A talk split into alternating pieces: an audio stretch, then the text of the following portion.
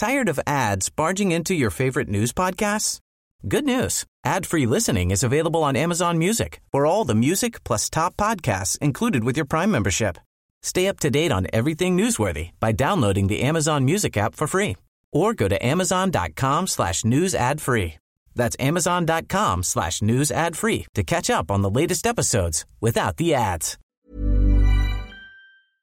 Support for Mississippi Edition comes from Trustmark, featuring My Trustmark online and mobile banking. Monitor accounts and information, transfer funds, create special alerts and reminders. Details at trustmark.com. Member FDIC. Good morning. It's 8:30. I'm Karen Brown and this is Mississippi Edition on MPB Think Radio. On today's show, thoughts on Mississippi's educational future from the US Secretary of Education. Then shutting down a private prison in the state after years of controversy. Half of those individuals will be released into society and they will be detriments to society unless we find sincere programming resources to make sure that when people are paying the, the, time for their crimes, that they are able to get out and be productive citizens. Later, photography tips from the experts of everyday tech and turtle friendly shrimping. It's a thing. That's all coming up. This is Mississippi Edition on MPB Think Radio.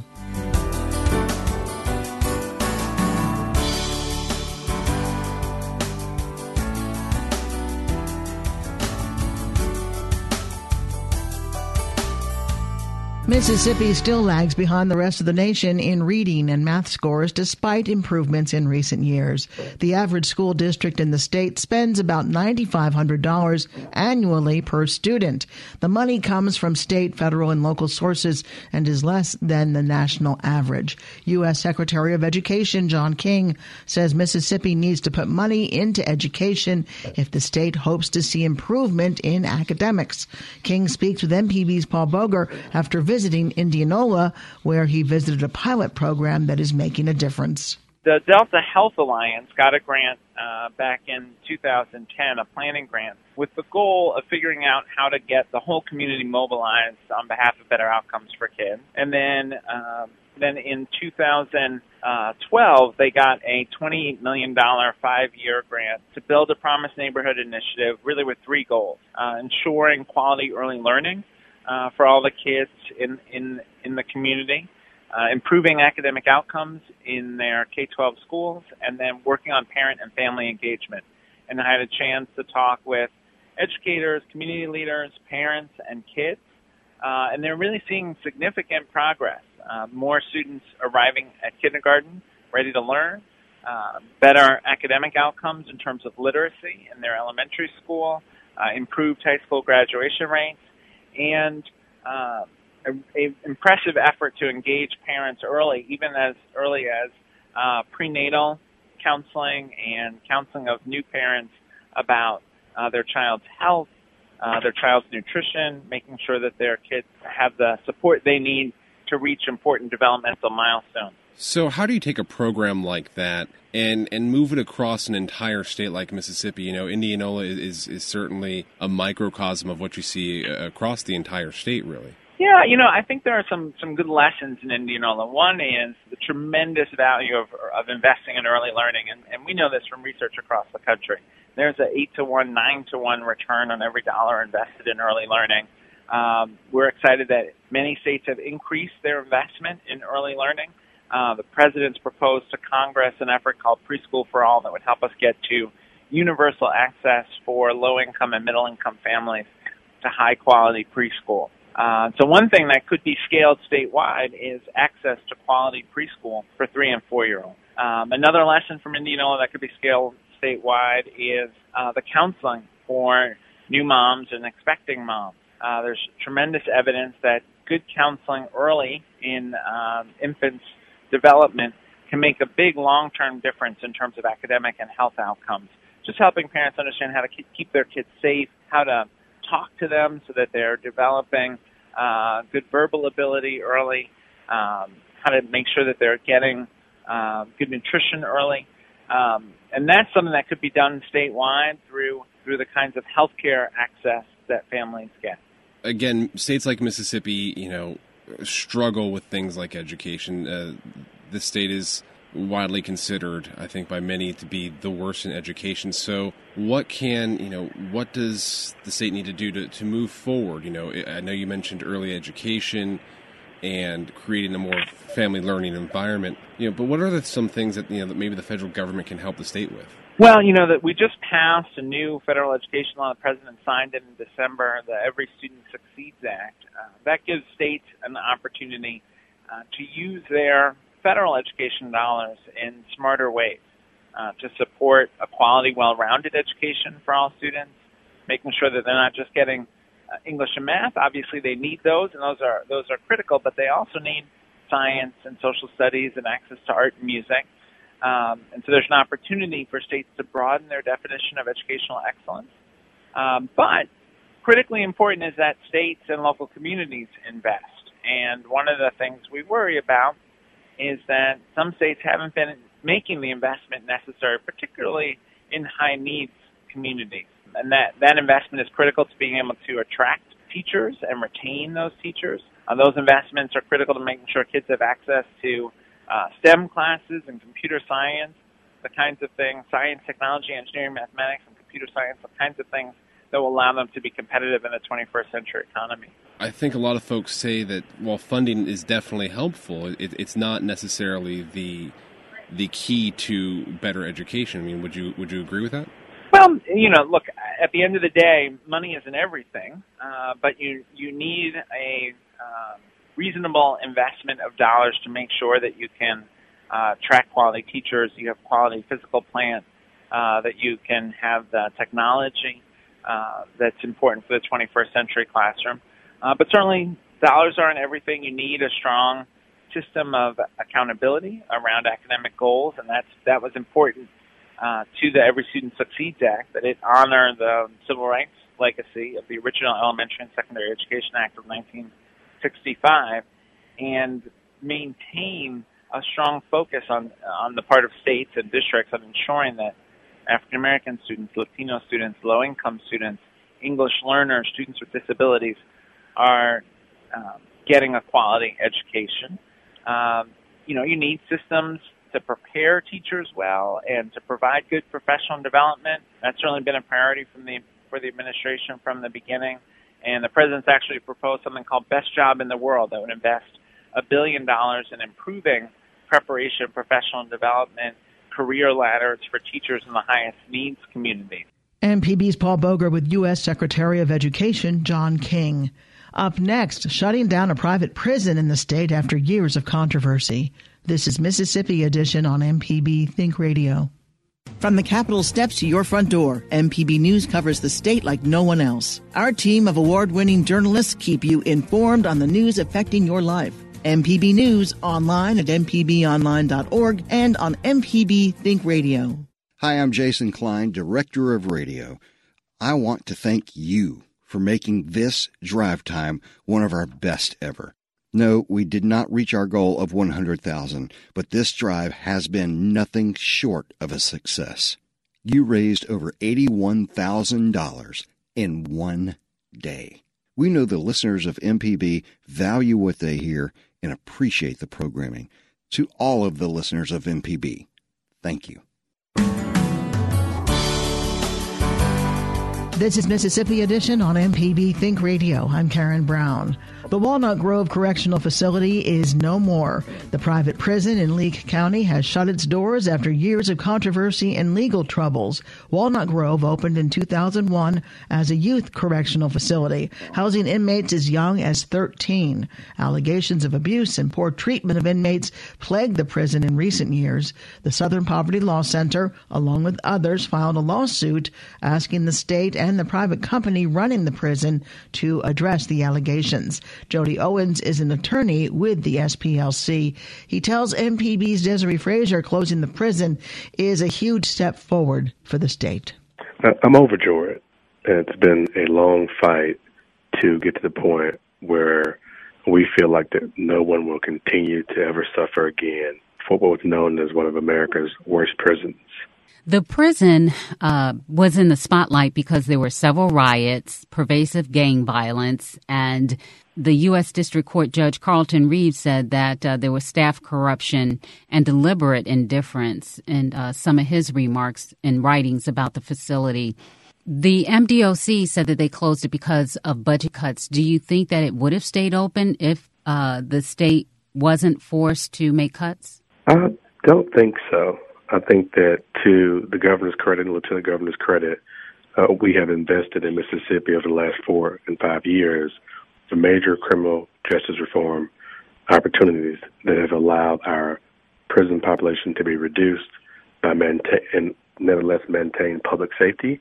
And I think it was uh, a realization that um, it didn't make sense to have as many prisons when we can downsize and, and save money for the state of Mississippi, but also of continue to avoid needless litigation. Walnut Grove currently is still under a consent decree, and while the state has appealed Judge Reeves' findings, they are still obligated to have a federal monitor uh, to monitor the facility. They're still obligated to provide documents and records to the plaintiffs, to the Southern Poverty Law Center, and I think that all those things together led to this facility closing, and it was just the right thing to do at the right time. This uh, facility was operated by a, a, private company, a management training corporation. Do you think that had anything to do with uh, the the problems that the prison was dealing with? Well, you know, this facility has been managed by three private contractors. Originally, it was Cornell, Wackenhut, and then it was managed by the infamous GEO Corporation and now MTC. And what we saw, regardless of the provider, was a failure to be able to ensure the individuals were being rehabilitated and they were protected and they were safe. And that is particularly meaningful right now in, in today's time when we see a shift from the uh, perception that private companies, with their profit incentives, will house individuals safe, safely. We see that time and time again failing. That experiment has not worked in Mississippi nor the rest of the country. And we're seeing the federal government, the Bureau of Prisons, getting away from that throughout the country, including in the immigrant detention facilities. Do you think that the state will move away from private operating of prisons? It's certainly our hope. There's no way to get around if you want to make money in prisons to have as little staff as possible because it's your largest expense. And the only way you can do that is if you let gangs and corruption run the facility. And that's just a poor investment in people and our human capital can only continue to suffer if that system is allowed to continue. And that human capital suffers, half of those individuals will be released into society and they would be detriments to society unless we find sincere programming resources to make sure that when people are uh, paying the, the time for their crimes, that they are able to get out and be productive citizens. So this is just not a today's problem. This is a problem for the next 20 and 30 years of Mississippi and, and what we're doing to our, our citizens. There may be a feeling of some among uh, the taxpayers in Mississippi that folks who commit these kind of crimes really are reaping what they sowed. Yeah, you know, there's certainly good people on, on both sides of the argument, but what we know is a few things. We know that Mississippi has been one of the leaders in the nation in incarceration. We know that Mississippians don't commit more crimes than any other citizens of any other state. So when we when we juxtapose those two things, do we think Mississippians are bad people? We do not. Do we think we're uh, worse off than other states? We do not. Well, we have to realize that we got this one wrong. Uh, the private prison system, the criminal justice system has failed uh, us as a state. And this is something we have to fix. We're two years ago we spent three hundred and sixty million dollars in correction, and so much of that money could have been used for infrastructure and education, and all the things that make us a better and stronger state. And I would ask those proponents to think that it's it's simply about people doing crime and, and paying their time to really examine the system closely and ask yourself, do nonviolent offenders, particularly those with property crimes, deserve to spend as much time as violent offenders in prison? And the answer generally would be no. MPB's Desiree Frazier with attorney Jody Owens of the Southern Poverty Law Center on closing the Walnut Grove Correctional Facility. Up next, photography tips from the experts of everyday tech. This is Mississippi Edition on MPB Think Radio. Mississippi Public Broadcasting has partnered with StoryCorps to share first person accounts of the lives of Mississippians from all walks of life. StoryCorps' mission is to preserve and share the stories of American lives through personal interviews. You can hear these locally recorded interviews each Tuesday morning at 8:30 as part of Mississippi Edition on MPB Think Radio. These segments will also be available at mpbonline.org. Americans have a big decision to make on November 8th. A date which will live Ask not in infamy. Mr. Gorbachev. We will keep this promise to the American people. Be informed. Listen to this station every day. This is Everyday Tech on Mississippi Edition. I'm Sharita Brent here with Ashley Jeffcoat, Digital Media Director for MPB. And today we're going to talk about taking pictures. Good morning, Ashley. Good morning, Sharita. We have all these fancy phones now. Do we live in a time now where you still need a point and shoot camera, or will the camera phone suffice? For most people, your camera phone will work just fine. What are some basic things you can do to make sure you're taking a good picture? If you have a modern smartphone, something that came out in the last two years, chances are you've got a really great camera. They just they pack so much power into them. There's a couple of things you want to look at to help you determine how good that camera is. Megapixels is a pretty good indicator. That just tells you how big a photo it takes. The best thing though is what kind of light sensor it has. Mm. And that's not always going to be readily apparent. But a little bit of research goes a long way in any phone that you want to get. Just do a little bit of research about what's in that camera, not just the megapixels, but how sensitive is the light sensor, because the better the light sensor is, the more high quality photos you can take. And on my phone, it's really cool. I have these timers so I can sit the phone on a table, go run yeah. away from it, and it, it'll go 10 seconds before it takes a picture, which I think is really cool. Now, something I'm always confused about is when or when not to use the flash. It's a hard call in almost any situation, if you can take a photo without the flash and it and it turns out, do because the flash has a tendency, especially on your phone, it has a very big tendency to blow the picture out because mm. it's not a particularly nuanced flash. It's just a flash. Now, some of the later phones, especially um, if you're looking at the later Samsung Galaxies, have pretty um, sophisticated flashes that do a much better job of detecting and filling instead of just blasting light everywhere. But not all smartphones are made equal, so it's worth it to do a little bit of um, testing and playing out with yours to see how well the flash handles in different situations. But my general rule of thumb is unless it is really dark, I try to take a picture without the flash because you can always add a filter or go back and adjust the sharpness and the brightness and contrast and things like that. You can. Um, mm-hmm. But if you blow it out and you give someone crazy face because they've accidentally flashed them all over the place, mm-hmm. then that's there's no recovery from that.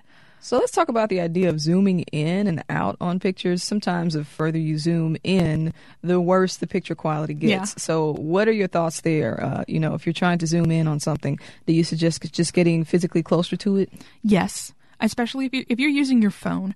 In almost all cases, any zooming that you're doing from your smartphone, it's a digital zoom, not an optical zoom. Optical zoom means that it's actually using the lenses in the camera to make the picture bigger and close in on it. You'd have to have like a lens to actually accomplish that though. Most smartphones don't do that. You can buy lenses for your smartphone, but just straight out of the box, they're not going to do that. So what you're doing is actually just optical zoom, which just means you're zooming in on the picture. So at that point, you might as well just go ahead and take the picture because mm-hmm. it's going to be the same quality when you zoom it in and crop it. Oh. If you can get closer, get closer because that's going to definitely get you a better, much better picture. Except when it's a bear because we know that people have been trying to take bear selfies and things and putting themselves in danger. Please don't put yourself in danger. Bears, very dangerous. If you want to go viral, that's awesome, but it's not going to mean anything to you if you have died in the process. Right one thing I also wanted to talk about was blurry photos. Sometimes I will focus my camera and I'm I'm thinking it's focused and then I'll take the picture and everybody look look like blurs. So how do you avoid taking a blurry picture? It's definitely lighting plays a big difference. Plays a big big important role in that because part of what can make a picture blurry is either it's out of focus which on most of your smartphones, they autofocus, and you can usually tap on the screen to kind of dictate where it will focus. But another thing to keep in mind, especially in low light situations, if someone is moving, your camera is probably not going to capture that movement correctly and it's going to end up blurry. Because again, you're dealing with a smartphone. You don't have the same quality on a smartphone as you would out of the latest Sony digital camera. Mm-hmm. It's not going to be the same kind of thing. So you do have to compensate for that by no action shots. Action shots are hard. Maybe aim for taking a video instead. Making sure that you have good lighting so you can get a good sharp photo is big important if you want to avoid a blur and making sure that you tap on that screen to to focus it in on specifically what you want to focus on and then taking the picture is a good idea. All right. Well, we will talk more about photography on Everyday Tech, the show, this coming Wednesday. You can send us an email before or during the show to everydaytech at mpbonline.org. Then be sure to tune in this Wednesday morning at 10. For Ashley Jeffcoat, I'm Sharita Brent. This is Everyday Tech on Mississippi Edition. Thanks for listening.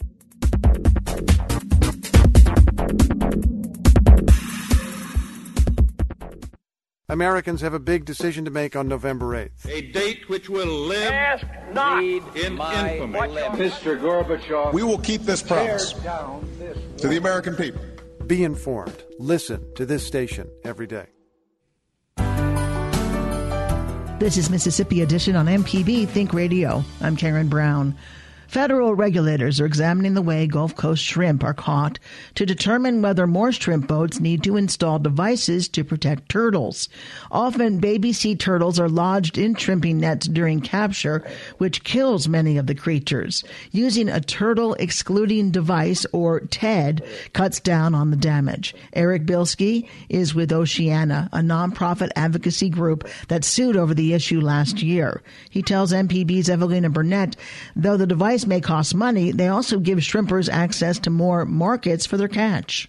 Oceana agreed with the government to put the lawsuit on hold, the technical word is stay, to stay the lawsuit until the government can develop a new rule to require turtle excluder devices in small shrimp trawls like skimmer trawls that don't uh, currently use those devices, which are essentially escape hatches for sea turtles. So the government has until December 15th to issue a proposed rule, which is a proposal that the public can look at and comment. And then the agency has a certain longer period of time to come out with a final rule.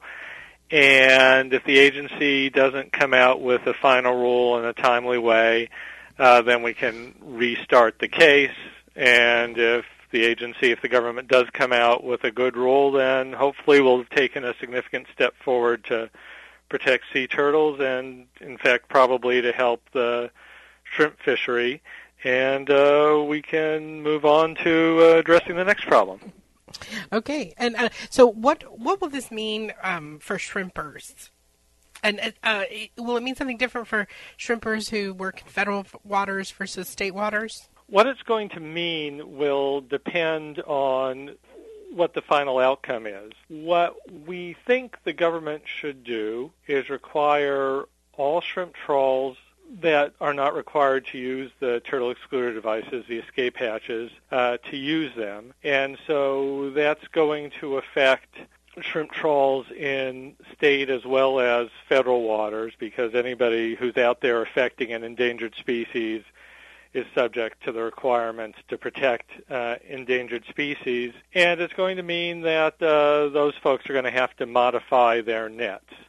Now, in return for them modifying their nets, they're going to get uh, benefits. One benefit is that right now there's a seafood watch list that consumers who are conscious about purchasing environmentally good, sustainable products look at and the shrimp from gears that don't use turtle excluder devices in the Gulf, right now that's on the red list. That's an avoid food. And there are stores that will not carry that food. So by going ahead and using the turtle excluder devices, uh, those fishing enterprises, those those fishermen are going to be able to get back into those markets and have those new customers again. Coming up after, oh, excuse me, MPB's Evelina Burnett with Eric Bilsky of Oceana on using turtle excluding devices on shrimp boats in the Mississippi Gulf Coast. Coming up after Mississippi Edition, it's Deep South Dining.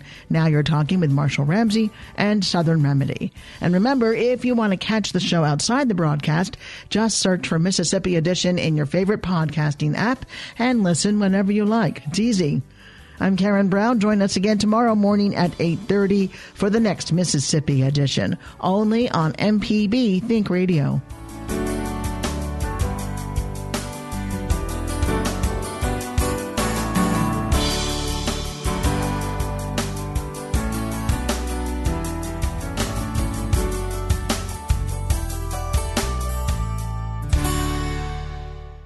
Support for Mississippi Edition comes from Trustmark, featuring Trustmark Deposit Express, ATMs for business and personal banking.